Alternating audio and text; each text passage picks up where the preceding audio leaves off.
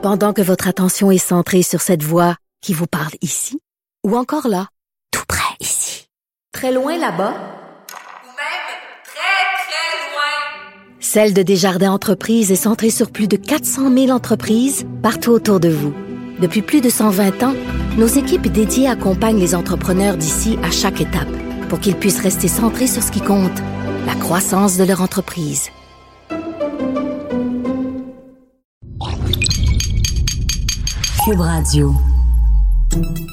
Salut, c'est Charles Dran avec l'équipe dans 5 minutes. On s'intéresse aux sciences, à l'histoire et à l'actualité. Aujourd'hui, on parle de vers de terre.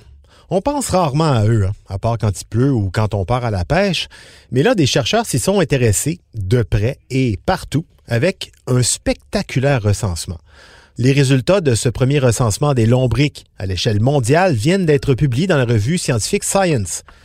Pour savoir pourquoi on a fait un recensement sur les lombriques et pour en savoir un peu plus, depuis notre bureau de Québec, Véronique Morin a joint une des chercheuses qui a travaillé sur ce vaste projet.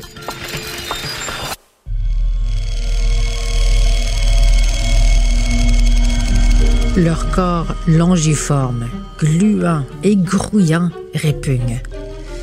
Mais mine de rien, les vers de terre sont plus utiles qu'on pourrait l'imaginer. Normalement, on trouve que les vers de terre ne remplacent pas d'autres organismes. Celle que vous entendez, c'est Joanne Whalen. Elle est professeure en écologie des sols au département des sciences naturelles de la faculté d'agriculture de l'université McGill. Moi, euh, au début, euh, je ne savais pas beaucoup sur les vers de terre, mais j'ai. Mais ses recherches en agriculture l'ont menée à les aimer et à comprendre qu'ils étaient hyper importants en culture agricole. Ils sont impliqués dans la décomposition des résidus qui euh, sont partout sur le, sur sol et euh, il fait un recyclage de nutriments. Donc, il augmente la fertilité des sols. En plus d'être impliqué dans la décomposition des résidus, le recyclage de nutriments et l'augmentation de la fertilité des sols, la croissance des cultures, les vers creusent des trous qui permettent aux racines des semences d'aller plus facilement puiser l'eau du sol. Ils aident aussi les plantes à se nourrir de bonnes bactéries et sont même aussi impliqués dans le renouvellement des sols. Bref, les lombriques n'ont pas un rôle banal. Avec 140 chercheurs internationaux, Joanne Whalen a participé à une vaste étude qui a recensé les vers de terre de la planète. Leur étude est si importante qu'elle s'évalue la première page du magazine Science au début du mois de novembre. 6900 sites de 57 pays ont été recensés, dont au Québec, des données fournies par Joanne Whalen. Fait étonnant, leur recensement a permis de découvrir que, contrairement à la grande majorité des espèces qui vivent hors terre, les lombriques sont plus diversifiées dans les régions tempérées, comme en Europe et en Amérique du Nord, qu'en régions tropicales. À ce jour, il existe 6000 espèces connues. Mais le plus étonnant dans les recherches de la québécoise, c'est d'apprendre que les vers de terre du Québec ont été introduits par les colons européens. Bref, avant les colons, il n'y avait pas de vers de terre au Québec.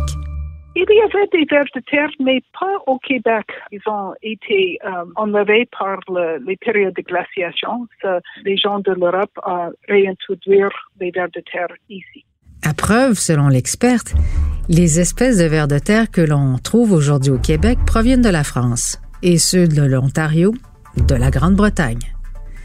Et il existe toujours des régions du Québec, dans les forêts surtout, où il n'y a pas du tout de vers de terre. Mais pour les chercheurs, les lombriques sont là pour rester et ne comportent aucun inconvénient en agriculture. L'espoir, c'est de démontrer qu'ils puissent remplacer des produits agraires chimiques puisqu'ils sont capables des mêmes fonctions que les herbicides et les pesticides, mais de façon tout à fait naturelle.